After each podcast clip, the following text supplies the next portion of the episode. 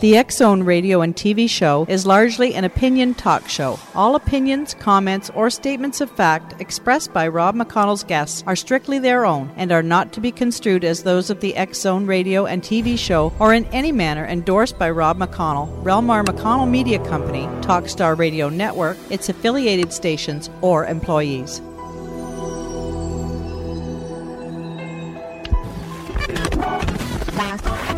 All Hit Radio.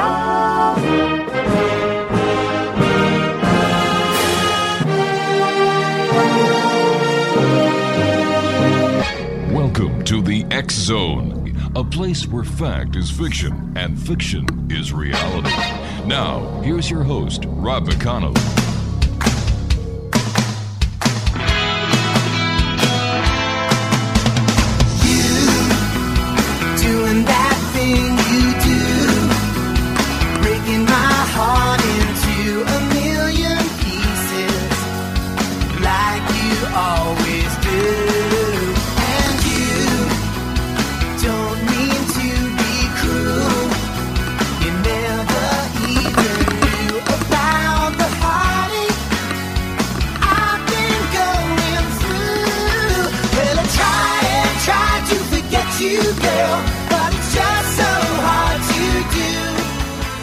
And welcome to the X Zone, everyone. My name is Rob McConnell, and for the next four hours, I'm your host and your guide as together we cross the time space continuum to this place that I call the X Zone.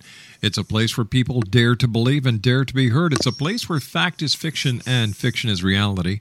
And the X Zone comes to you Monday through Friday from 10 p.m. Eastern until 2 a.m. Eastern on the Talkstar Radio Network, X Zone Broadcast Network, UK High Definition Radio, Euro High Definition Radio, Star Cable, and X Zone TV. If you'd like to give us a call, toll free, 1 800 610 7035. My email is xzone at xzoneradiotv.com. On MSN Messenger, xzoneradiotv at hotmail.com. And our website, www.xzoneradiotv.com. My guest this hour, this first hour of tonight's show, is Mark McCandlish. And uh, first of all, Mark, welcome to the Zone. Thank you, Rob. I appreciate you having me on. Mark, uh, tell us a little bit about yourself.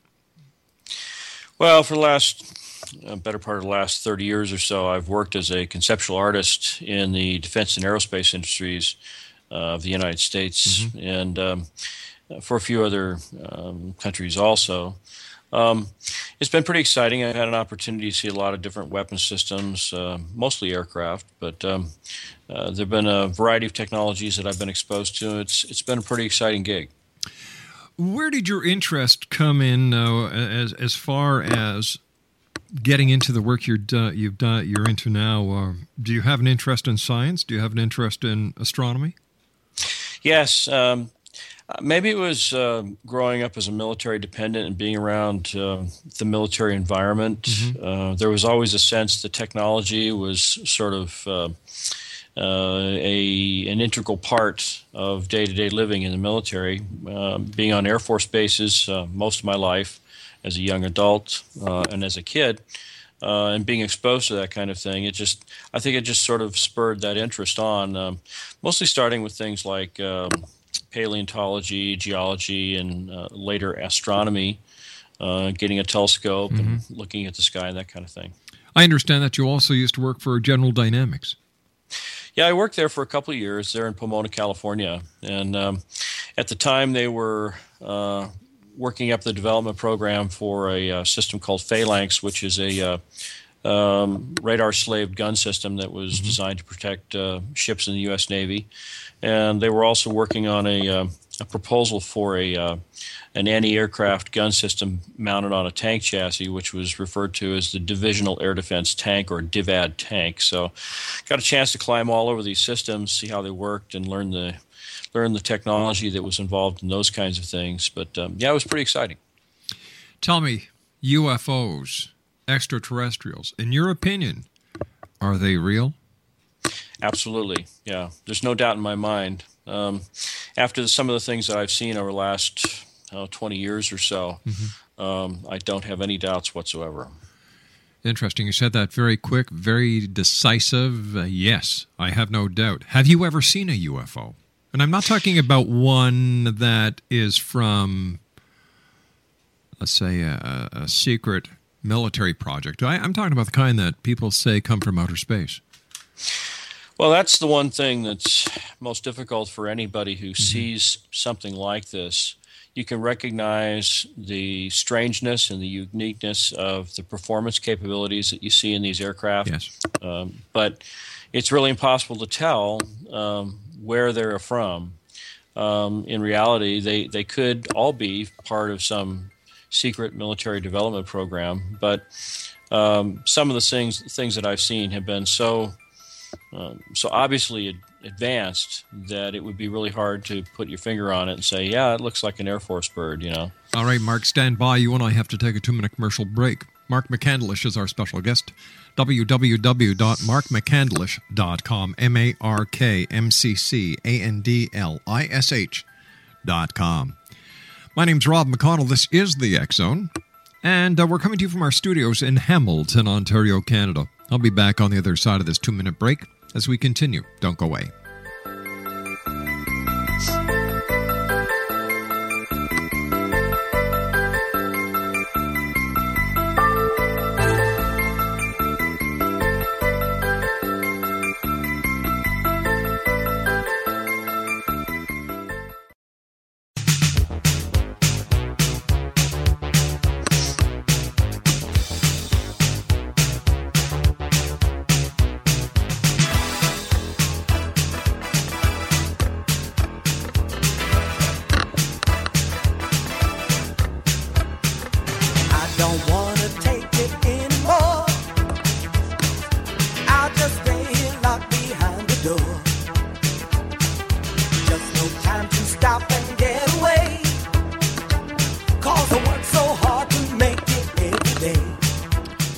Exonation, Mark McCandlish is our special guest. And uh, Mark, does the United States government have advanced propulsion systems, uh, per- perhaps some night that even get us interstellar capability?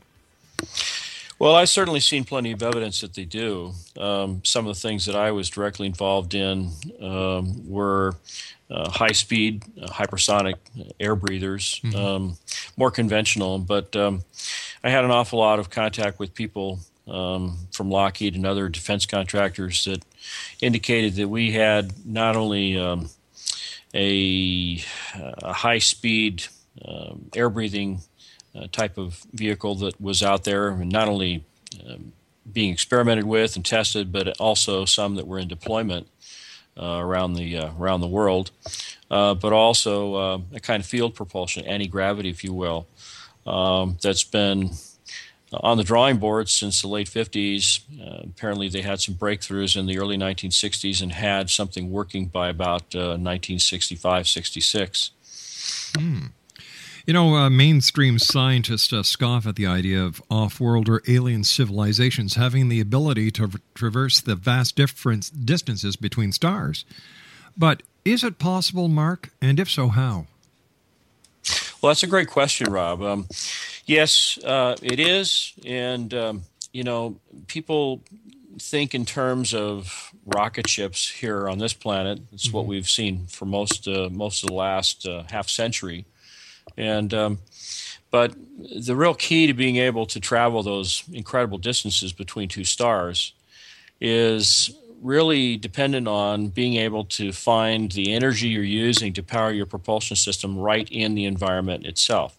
It would be kind of like finding a way to use solar power from all the stars around you as a power source. And so that's really what this technology is based on is using uh, pressures or I should say uh, energy forms in the environment that can be converted into a propulsive force and that's how they work. And so the real the real question boils down to how fast can you go with a system like that? Now, back around 1994, there was a gentleman, a, a scientist over in the UK by the name of Miguel Alcubierre, who wrote a uh, paper about um, the theory behind uh, a warp drive system, something like the kind of technology that was envisioned by Gene Roddenberry in his Star Trek TV series. And uh, in fact, he was proposing that you know, one of the things that Einstein had always talked about was that it was really impossible to accelerate up to or beyond the speed of light because as you do so, your the mass of your vehicle increases and increases exponentially to the point where you simply cannot have enough fuel to continue accelerating or propelling the craft forward. Well, the reason that that was true and you'll find that mass itself is a variable quantity. As you accelerate, it increases the mass of your vehicle. As you decelerate, that process reverses itself. So we know that mass is, is a variable effect it's not so much a quantity. It's not like the weight of your vehicle increases. It's just that the the force resisting further acceleration increases. And part of the reason for that is that there is an energy form embedded right in the fabric of space-time. Uh, the technical term is quantum zero-point fluctuations of the vacuum uh, otherwise known as zero point energy. It's also been called scalar waves, longitudinal waves, psychotronic energy. You hear a lot of different terminology, but mm-hmm. basically, it's it's an energy form that's embedded in the environment, and it's responsible for the effect of mass. In fact, you know, when we were going through school and studying physics and things like that in, in high school and other uh, educational forums, um, one of the things that was never really explained, you know, when you talk about the laws of thermodynamics, uh, entropy being one of them, things tend to slow down because of friction and forces in the environment like gravity or, or wind resistance, what have you. But it was never explained to any of us why it is that the subatomic particles in the, the atom, like the electrons that are spinning around the nucleus of the atom, there's there's no indication that entropy or this these frictional forces that would slow things down. There's no evidence that any of these kinds of things affect the structure of the atom. In fact, the atom itself is a perfect model of what would be called a perpetual motion device. And the reason for that is because it's drawing the same zero point energy out of the environment. That is literally what keeps all of the structure of the atom in motion all the time, why it never slows down and never stops. Now, imagine, if you will, that you have this, this little device sitting in front of you on the desk that looks like a little solar system. It's a model of the atom. You have a nucleus in the center that has protons and neutrons in it, which are also spinning and turning and things mm-hmm. like that. You have the electrons around the outside that are all moving, but if you're able to measure the mass of that atomic structure, you find that it has one value at its steady state um, uh, point uh, it's where it's at rest, so to speak. Um, but as you begin to move that through the environment, an environment is extremely rich with this energy, uh, all those components begin to spin and move faster. It's literally as though it's gathering more and more energy as it travels through the environment. It'd be the same as if you're walking slowly through a rainstorm, it's sprinkling, and you get a little wet. But if you sit on the roof of a car that's moving 60 miles an hour, you get drenched, even though the dis- dispersant or the, the dispersal of the raindrops is is the same. Mm-hmm. And so that's basically what Einstein was saying is as you move through the environment, you gather more energy. The components inside the atom begin to become more energized, and as a result, they exhibit a higher mass. So the propulsion systems that we're talking about are actually drawing that energy out of the environment and and you know energy is conserved, so to speak, because you're actually using it to create propulsive force. So the faster you go, the more energy there is available for you to continue doing this. But the end result is that the mass of your vehicle becomes less and less as you go faster and faster. And so as you approach the speed of light, you have uh, nearly an infinite amount of energy you can draw from, where your mass is probably less than it would be in your steady state condition where it's not moving at all. So, in, in a sense, the vehicle becomes light as a feather, and you have practically the entire power of the universe driving you, pushing you forward. So, at that point, breaking the light barrier really becomes a reality. Son of a gun. How close are we to this technology, or does it already exist? It already exists, and um, you know when you when you look at what they were actually calling uh, the early prototypes of this uh, technology, the alien reproduction vehicle, it, mm-hmm. it becomes pretty obvious that, uh, at least to the insiders that uh, were involved in this at Lockheed and other defense contractors, that they probably back engineered something from a, uh, a vehicle that uh, was from another star system that crashed here on this planet. You know, being machines, this is the one thing that most people don't really consider. You know, you, you think about any civilization that might be advanced enough to build a machine that could actually come here in the in, in the flesh. um, that just like our cars that are manufactured on a production line, um, some have flaws. You know, some somebody might have made a mistake somewhere on the production line, and uh, here they are, you know, light years away from home, and they have a flat tire. And the next thing you know, one of our guys comes along and says, "Hey, I want what you've got," and they take it and try to take it apart if they can get it apart and figure out what makes it work. And that's what the basis. Uh, that's that's really what back engineering is all about. What is your opinion of the Roswell crash of 1947? Well, from the things that I've heard uh, within the defense and aerospace uh, community, um, it really happened. Um, you know, there's been a lot of uh, diversionary tactics employed by the military and the U.S. Mm-hmm. government to suggest that it was a, uh, uh, special balloon that would send uh, detectors aloft to see whether some of our uh, political competitors around the globe were testing nuclear weapons and things of that nature. And another one involves some, uh, um, well, what, what the military has is the uh, um, kind of a crash test dummy for right. Uh, aircraft ejections and things like that, um, which they were using to account for some of the bodies back in the uh, the early 1990s, I think it was. But um, you know, I, I really believe that um, you know not only did it happen, but mm-hmm. that uh, it's been one of probably 70 different crashes that have occurred over the last 65 to 70 years. So tell me, why do you think the government of the United States and other governments of the world are suppressing the information and you know uh, perpetrating a conspiracy and cover up to the citizens of the world if in fact these craft have visited us from other planets and that we're using the technology that was back engineered from them. Why, why the secrecy? That's a great question, Rob. Um, I I have to say, uh, you know, as someone who had a, a, a uh, security classification of secret for mm-hmm. a time, both in the military and later working with uh, uh, a number of defense contractors, that uh, you know, when you've got an ace in the hole with a, a technology that is is so incredibly advanced beyond uh, what your contemporaries around the world are using. Mm-hmm.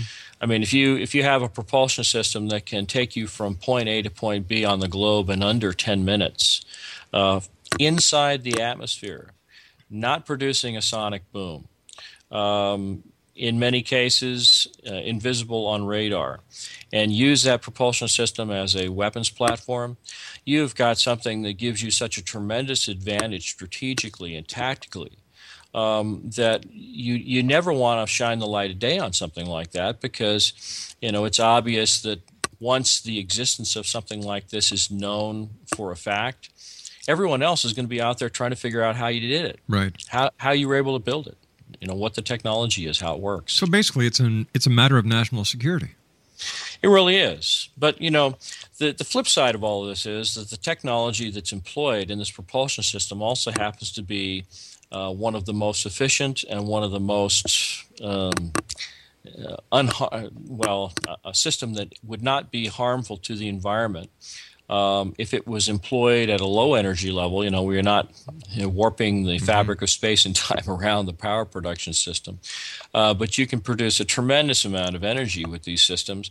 Um, and the only downside is that you have to keep it within certain limits because as you do so, the actual mass of the power production facility begins to become reduced. Even working in the vicinity of something like this, you'll have the sensation of uh, being able to move more freely, more easily, it's almost like being weightless in one sense because um, it, you're drawing the very energy out of the environment that's responsible for your sensation of mass, your sensation of weight.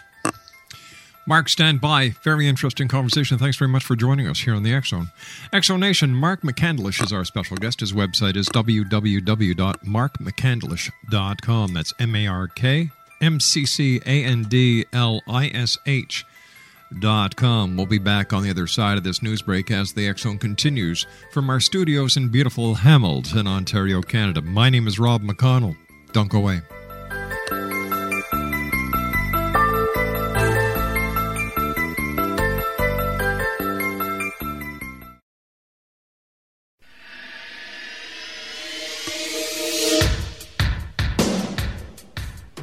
My name is Michael Telstar, Canada's leading mentalist from Toronto, Ontario. Hi, my name is Splenda, and you're listening to my dad, Rob McConnell, on the X Zone.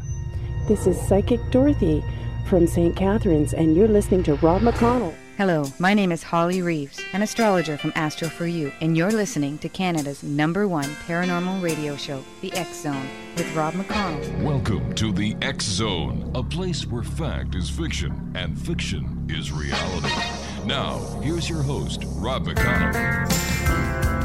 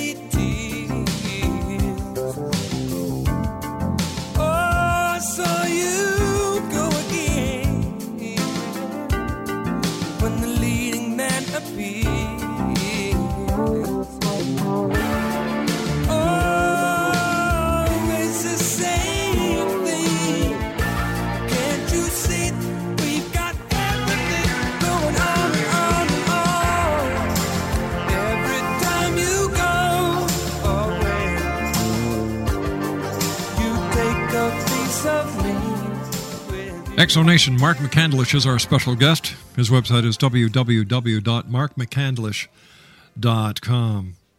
Mark, is it possible that some of the weaponry that you and I have been talking about for the last half hour have actually been used in conflict scenarios around the world? And is it also possible, Mark, that the majority of UFO sightings that people are reporting are actually these craft in flight?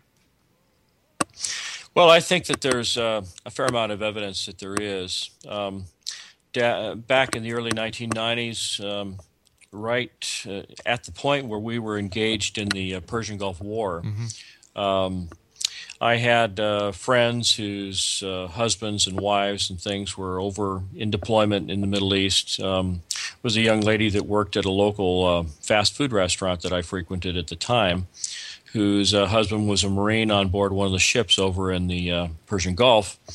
And he would write home. Um, some of his letters had some things that were redacted or blacked out in the process of being sent back to the United States. But she said that he was talking about some of these uh, strange lights in the sky that would uh, zip across the sky and stop on a dime or would uh, traverse the sky, making right angle turns uh, in the process, uh, never slowing down.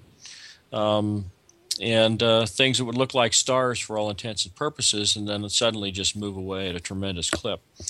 So um, I made a point of um, having a, a chance to talk to this lady's husband when he came back. He's a very, very nice young man, and um, you know he said that they were seeing these things all the time, and it was obvious to the people on the ships and the people in the field that um, the military operations there in the Persian Gulf were being observed and being observed very intently um, on a daily and nightly basis. Um, and uh, there were rumors, although I don't know how much credence you can uh, give to these rumors, that uh, some of these propulsion systems were employed uh, in fighting the Republican Guard um, from Iraq um, in the early stages of the conflict. And um, you know, I I heard stories about uh, you know high energy weapon systems being used to wipe out complete platoons of troops and things like that. I don't know if they're true. I imagine if any of that stuff happened, that it's it's so highly classified that uh, there's just no way you'll ever know until you know many many years in the future from now. But uh, you know, you, the other part of your question was um, you know. Um, are we really deploying technology like this? And, and I, I believe that we are. Um, it, it has tremendous advantages for surveillance more than anything else.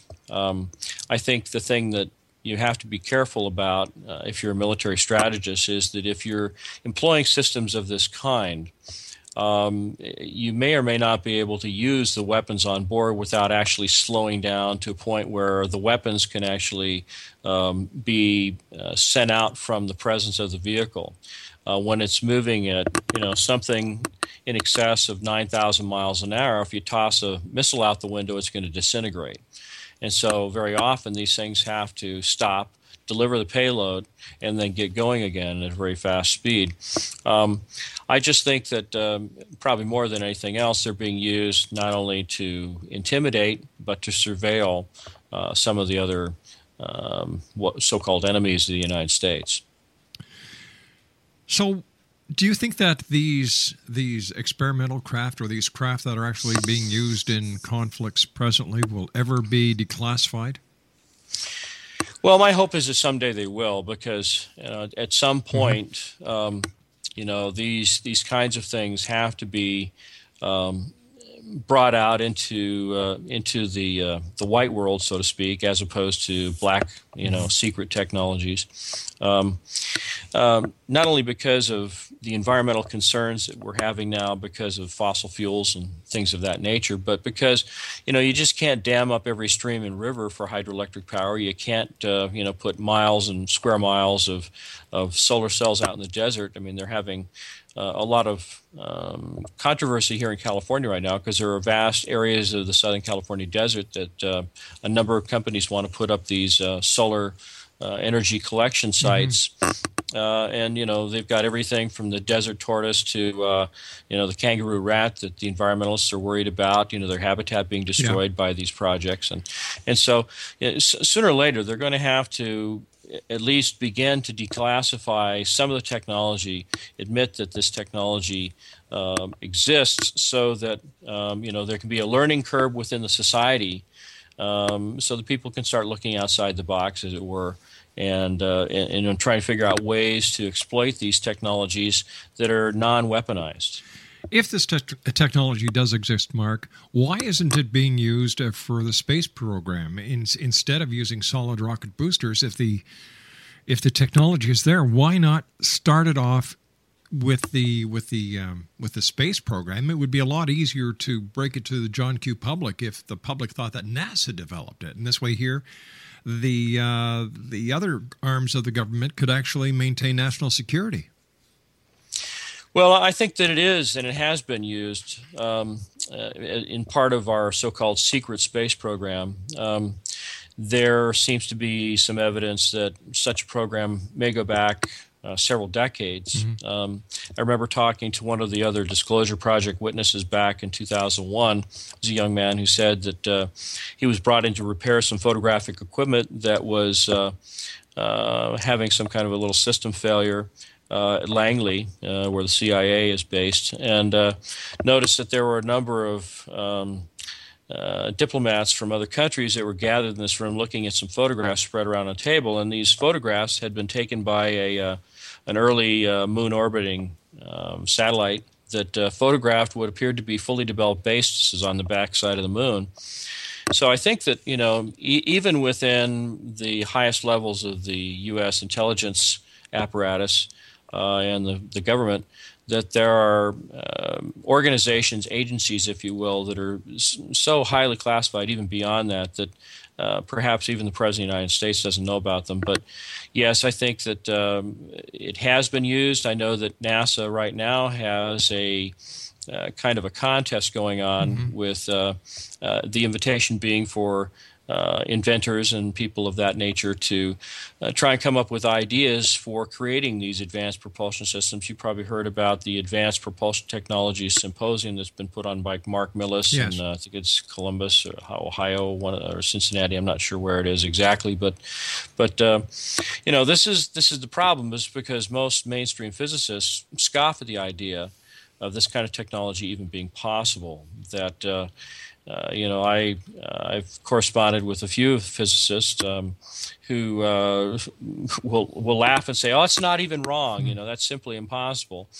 But it's only because they're coming at the the problem uh, with you know all the standard texts that were taught you know at the college level and beyond um, as the basis for their understanding of, of this kind of technology. They just they just simply do not believe that it exists. And so, as long as the population, particularly the, the mainstream scientific community, uh, will not accept that you know you can you can achieve these kinds of capabilities, uh, you're going to see a lot of resistance. It's very difficult to get funding for someone.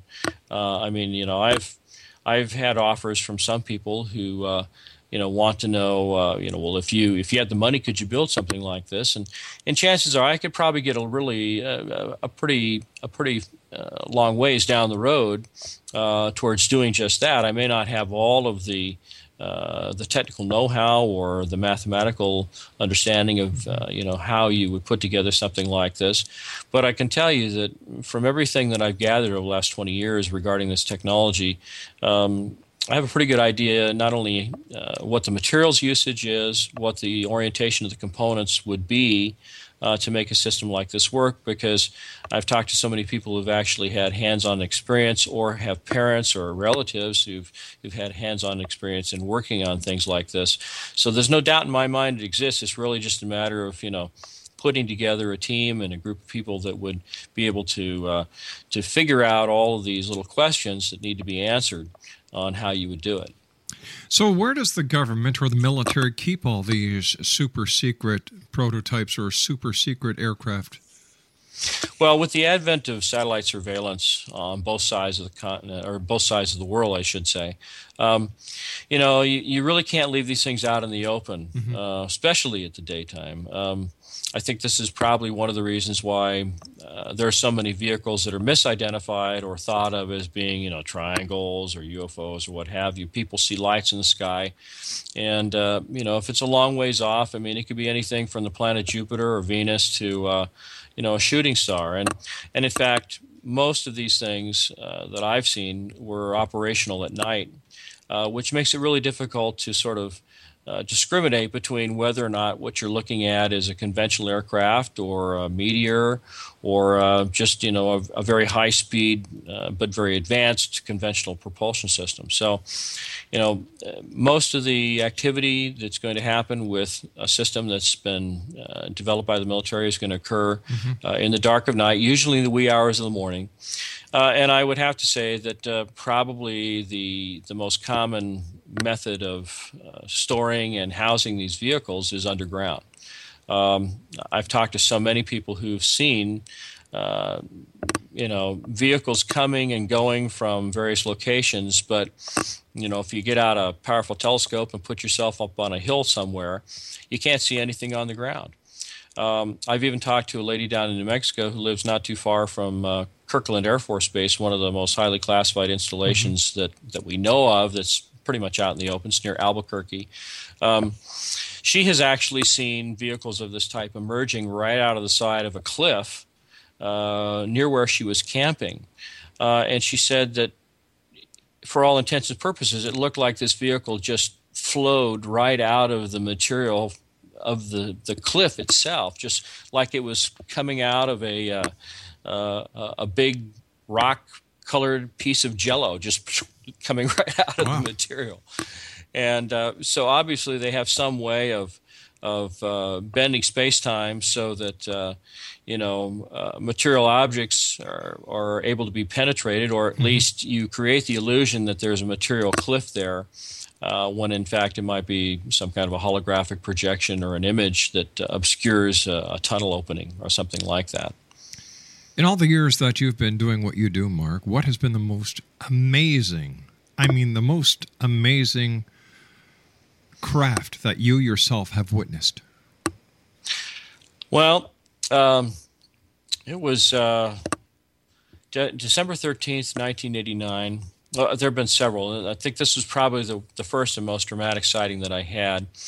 Um, uh, oddly, I had um, spent an evening at the home of someone claiming an abduction experience on the 11th of December 1989 and had some really strange things happen there. And two nights later, um, I was out for the evening with my girlfriend celebrating our anniversary. And um, we were sitting at a traffic light right near the Ontario airport, and that's in Southern California, not Canada. Looking north uh, to a mountain range that's just north of that community.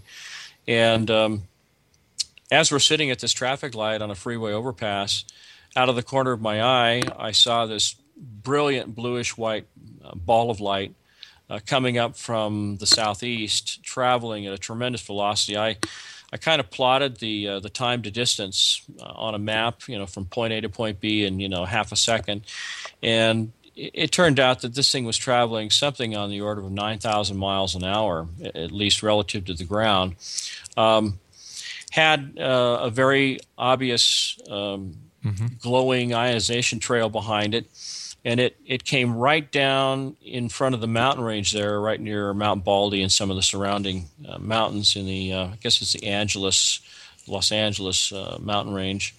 Um, and it, it made a right angle turn in front of the mountains, um, ran parallel to the front of the mountain, so it was basically crossing in front of me, and then made another right angle turn, climbed slightly, and then it began zigzagging down through a canyon um, right near uh, Mount Baldy. Um, now, if you take a look at Google Earth, and this is right in the vicinity of a, a community called Rancho Cucamonga. There really is a place called Rancho Cucamonga, and uh, but that particular canyon uh, moves straight north and actually comes right out uh, of the mountain range just south of uh, Edwards Air Force Base. So, um, you know, it's but this this entire thing that I saw was probably about one and a half seconds long, and it traveled all that distance, and it was so fast that if you'd blinked, you would have missed it. Mark, stand by. You and I have to take our final break for this hour. Exo Nation, our very special guest this hour, Mark McCandlish. His website filled with information www.markmccandlish.com. That's M A R K M C C A N D L I S H dot com. My name's Rob McConnell. This is the Zone. We'll be back after this break. Don't you dare go away.